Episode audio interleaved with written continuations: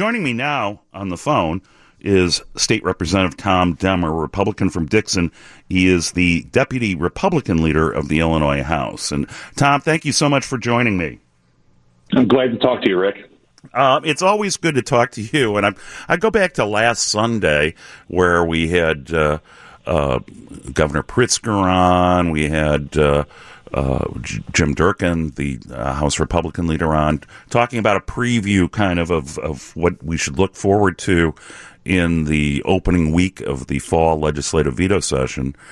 And then, uh, little did we know that on Monday, uh, State Representative uh, Luis Arroyo would be actually not be in Springfield with the rest of you, but actually in a federal courtroom uh, where we find that uh, the feds now have allegations that uh, Arroyo, a Democrat from Chicago, assistant uh, Democratic leader, uh, allegedly uh, was uh, offering bribes to a current state senator to advance, I would say, gambling related legislation, and that Arroyo had this side business of uh, of lobbying for uh, gaming interests, uh, certain gaming interests, video gaming interests uh, in the city of Chicago. Um, a remarkable turn of events, especially when there already was a cloud hanging over the veto session um, with federal investigations of uh, Martin Sandoval, state senator, Democrat, uh, and head of the Senate Transportation Committee. excuse me, and uh, then we had uh, State Senator Tom Cullerton from Villa Park over uh, union-related issues. So, what what are we to make of Springfield these days? Well, uh, you laid out the uh, scope and uh, size of this, these investigations pretty well, um, and really, I think that's that's uh, sort of what's pervading the conversation right now in Springfield. Is we, we're hearing about investigations that are going back to 2016 that are involving uh, several different members of the General Assembly, um, involving local elected officials. Uh, there, there's a probe. it seems like we're coming across a new probe every day, and I think a lot of the question right now is uh, just how interconnected are these these efforts by the by the feds. Um, and you know, we as legislators right now, what do we make of it? You know, what, what can we do um, to try to address some of these these glaring issues that have come up uh, and that uh, that have you know are, are part of today's culture, which uh, is required the feds to come in and, and lay these multi-year efforts to try to root out the problems. Hasn't anybody learned anything from Blagojevich? Well, you'd think that would be a good warning sign. I mean, uh, you know, former Governor Blagojevich is yeah. uh, still in, in federal prison in, in Colorado. So, you know, that that's uh, that was supposed to be kind of the, the wake up call to everybody that says, you know, this kind of conduct is not going to be tolerated anymore. Um, and I think one of the most troubling things now is, you know, we're not seeing just uh, you know a, a targeted investigation of one instance. You know, this is not a quick hit about you know uh, find one thing that happened wrong Instead, we're we're finding this uh, overlapping uh, series of investigations that are ensnaring more and more people that have been running for years. You know, that's that's indicative not just of you know a, a bad apple or a bad actor, but um, a much larger, more cultural and systemic problem. Well, and we have issues involving lobbying and special interests with uh, Commonwealth Edison uh, having been subpoenaed and also making notification to the uh, Securities Exchange Commission and ComEd always being a major, major, if not 800 pound gorilla of special interest groups in Springfield.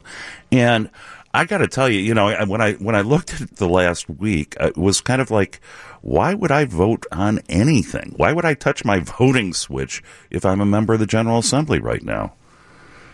Well, that's certainly you know concerning a lot of people, and that's that's why going back to this veto session, you know, we go back a, a week from Tuesday. Um, I, I think people are are rightfully trying to figure out, you know, what what's the next shoe to drop? Uh, what's what's the next investigation that we find out about? What's the next complaint that the feds decide to release? Um, it has uh, cast a long shadow over any legislative activity in Springfield, and you know, as we're talking about um, you know, and not just what uh, kind of what's the talk under the dome uh, in, in Springfield, but also you know what what uh, what are the people of Illinois seeing when they wake up each day and you know they hear in the radio or TV or read the newspaper that they've got another uh, elected official uh, ensnared in this investigation. You know, that they uh, they have a right to demand some action from us um, for uh, to, to be sure that we're taking this seriously, uh, that we're trying to prevent these problems from coming up again. This is not the kind of thing where you know we get to address these issues on our timeline. Uh, that's been the problem for the last several years. There's some urgency to this now because of the, the size and scope of these investigations. Well, and you proposed some legislation um, starting out on that point. Why don't you explain what, what you're looking at? I also know Senate Republicans are, are have proposed a, a package as well. Yeah, so the legislation that I introduced, and, and this kind of goes back to uh, your lead in talking about how uh, former Representative Arroyo uh, was charged with uh, offering a bribe to uh, a sitting state senator. And I think a lot of folks, when they first hear that, they think, well, why in the world would you know one uh, elected official bribe another elected official? Usually, it's somebody from the outside. Well, in this case, uh, Representative Arroyo was uh, had been hired to lobby on behalf of a client. Um, so he, here he was, you know, not only acting as a, as a legislator voting on some of these issues, he was also being paid to lobby um, for those issues. And so, you know, after that, folks' reaction is, well, how in the world is that legal? And the fact is, right now, that's uh, that is permitted by state law. A member of the General Assembly can be can also at the same time be a paid lobbyist um, to, to local government units. So the bill that I have is, is real simple. It says, look, if you're a member of the General Assembly, you cannot be a paid lobbyist period. Uh, I think that's the kind of you know uh, uh, quick action. It's it's focused. It looks at the problem that uh, actually arose, um, and helps us show the people of Illinois that we're taking this seriously, and we're not simply going to say. Uh, we'll convene a you know another blue ribbon commission to, to look at what solutions could be. We need to have a combination of some some fast acting things to show that we're trying to address these problems, as well as a longer term conversation about the culture. Well, I do think I, I, I, agree. You know, when you start talking about another uh, blue ribbon commission on ethics, I mean, obviously we had, you know, uh, following Blagojevich, there was uh, attempts to try to crack down on ethics laws, but at the same time, you know, this seems to be.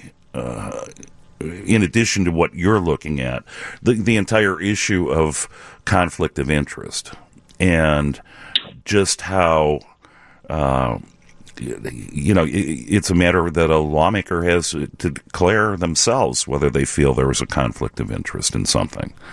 And I think there's there's also the issue with um, statements of economic interest. You know, right now uh, we're we're required to file these statements of economic interest that are supposed to identify where potential conflicts of interest might lie. Right, sources of income, outside sources of income and they're they're not real detailed today. And it's it's hard, you know, if, even if you if you get these documents from um, from the Secretary of State's office, it's really difficult to say um, where a conflict might lie for a legislator. And so I think another um, step that we can take in the short term is to in, improve the disclosure of where um, financial interests lie for members of the General Assembly, um, similar to the level that you know we require today for judges, for example. I think this opens up another question, and I think it's a significant one that people are going to have to think about in this state if we keep going down this road. And I'm going to save that question until after the break. We're speaking with Republican State Representative Tom Demmer, the Illinois House Deputy Republican Leader. I'm Rick Pearson. This is the Sunday Spin.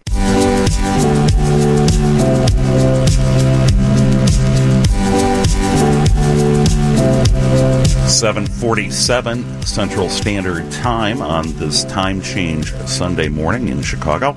I'm Rick Pearson of the Chicago Tribune here in the WGN Skyline studio.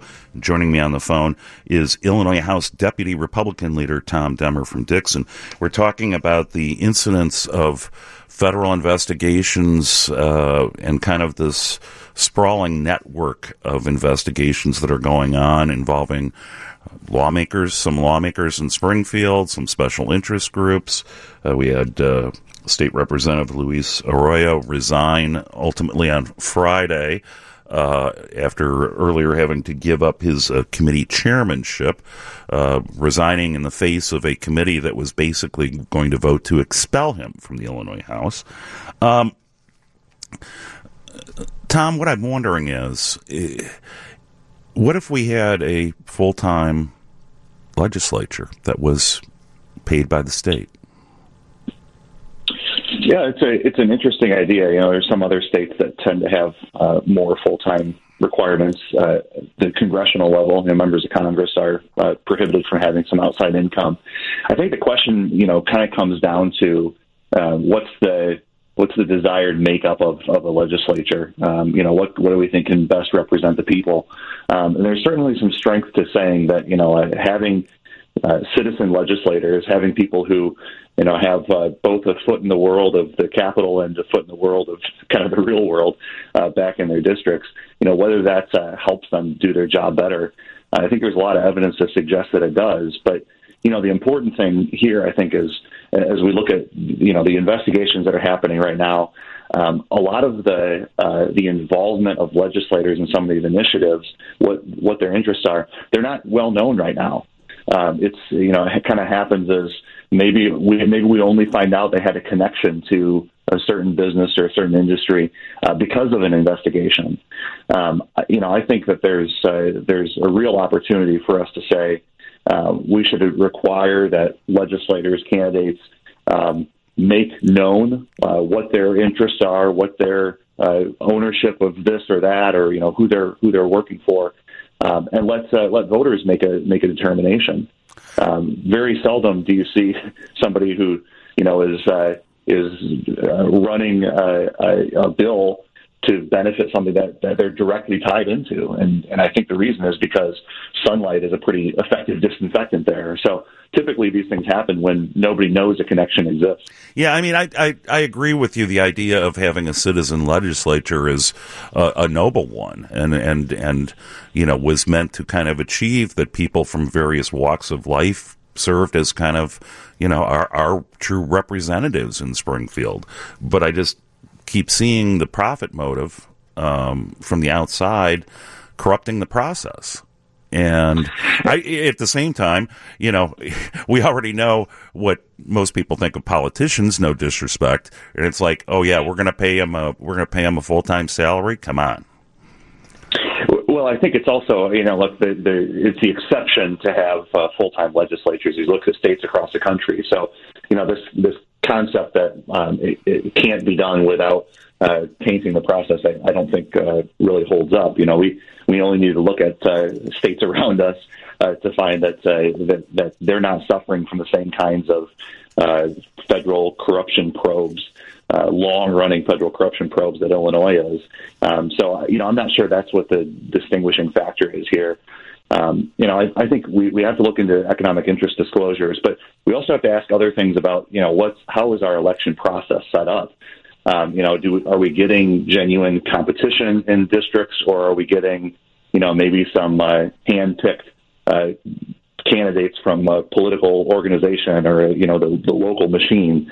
Um, you know, that's where bigger cultural reforms like fair maps can come in uh, where you get more genuine competition, where you're not letting one individual draw their own district um, so that they're immune from challenges for another 10 years. When you start to layer some of those um, cultural issues on top of each other, you create an environment where uh, people feel like they can get away with something like this. That shouldn't be the case. Yeah, I mean, there, there's definitely an insular kind of atmosphere that goes on. What what do you see are the chances of your legislation or any meaningful ethics legislation getting done in this veto session? I, I think the chances should be uh, fairly good. You know, we've we've had a conversation about uh, both my my bill to prevent um, lobbying by members of the General Assembly. Um, there's another bill that um, actually has already passed the Senate and is sitting in the House um, to uh, to improve our economic interest disclosure forms. Um, I really think it's important to look at this in, in kind of two stages. Uh, first, we have to take some action in veto session uh, to show that we're we're we're serious about this. Uh, that we're not uh, we're not immune to the, the calls for some change in Springfield. Um, but on the larger sense, you know, some of these issues it will take some more time. There's some complicated uh, issues here, so I think we you know we need to take action. When we come back for a veto session, pass a couple of bills, uh, but then uh, look and say, you know, over the course of the next couple of months, before we, we reconvene for next year's session, we should have a chance by then to put together a more substantive uh, uh, ethics reform package. And uh, I think there's interest on both sides of the aisle to do that. So maybe something to show the interest, but looking ahead more to uh, the regular spring session for a more substantive activity. Well, you know, even before we start the regular spring session, you know, it should be one of the first items that we address next year. Um, going back to your earlier point about, you know, don't, don't these investigations sort of uh, cast a shadow over all of our uh, activity in Springfield. Do we really want to go back to Springfield next year and go through a normal legislative session like nothing happened? I mean, I think the you know folks on the outside are, are going to say that's uh, that's a terrible plan. It undermines confidence in the General Assembly. So we need to take this seriously because people, the people of Illinois, are taking this seriously. This can't be something where you know we decide whether uh, an action is sufficient or not. Uh, we've got to take some steps and then go back to the people and say, you know, here's what we've done. Do you, do you agree this was the right thing to do? Well, once again, given given kind of the the uh, cloudy atmosphere in Springfield, um, and yet, you know, here in Chicago, uh, the mayor looking for. Uh, certain things to come out of the veto session, and I'm not sure there was a great appetite for things like the graduated real estate transfer tax authorization uh, increase, or for changing the casino gaming uh, tax structure uh, to help the city. I'm not sure there was a great appetite that existed before. I almost wonder if there's any appetite at all right now. It's a good question, you know certainly uh, uh, these investigations have distracted from uh, the issues that uh, are, sort of time sensitive. You know, the, the mayor has been asking for some specific things on a, on a time schedule, and I just don't think there's an ability for us to address that, given the, the elephant in the room of you know whose door the feds are going to knock down next. Um, but you know, the longer we go with these clouds and questions hanging over our head, uh, the more difficult it'll be to do uh, anybody's legislation, uh, even even some that seem you know non-controversial. And so, you know, we need to understand that uh, if we're not going to address these significant issues that exist within uh, the General Assembly as an institution, uh, we can't uh, continue to, to operate and to do the things that we're supposed to be doing for the people of Illinois. Well, last week, uh, uh, Leader Durkin basically said about veto session is basically one of the most uh, overhyped and least productive times uh, to begin with. Uh, I mean, do you see anything substantive coming out of this session? Things like uh, the the governor's agenda item, Democratic Governor J.B. Pritzker's agenda item about merging the police and fire pensions, merging them into two separate statewide pension systems rather than the, all of the 600 plus municipal systems you know that's probably a good uh, illustration of an, an, issue that we could have spent more time on. Yeah, that's that's one that has historically had support on both sides of the aisle. Um, but there's a, a, lot of questions about you know just the details or specifics of this proposal and how it affects your local plans. Um, that would have been a, a, good use of our time to spend general or to spend the veto session uh, looking in, in, into that issue and trying to get something passed. Uh, as the time ticks away, though, it becomes less likely that you can take uh, a complex and complicated issue like that and actually get it across the finish line. But um, I think a good example, given its given its uh, opportunity for bipartisan support, a good example of a way we could have spent our time. So no one should expect virtually anything in it except seems, except like ethics. Yeah, maybe. I pick the under. vote, yeah, I, I, might take, take, the under on the rest. vote, vote, the under. All right, very good. Uh, Illinois House Deputy Republican Leader Tom Demmer, Republican from Dixon. Thank you so much for joining me this morning. Thanks a lot, Rick.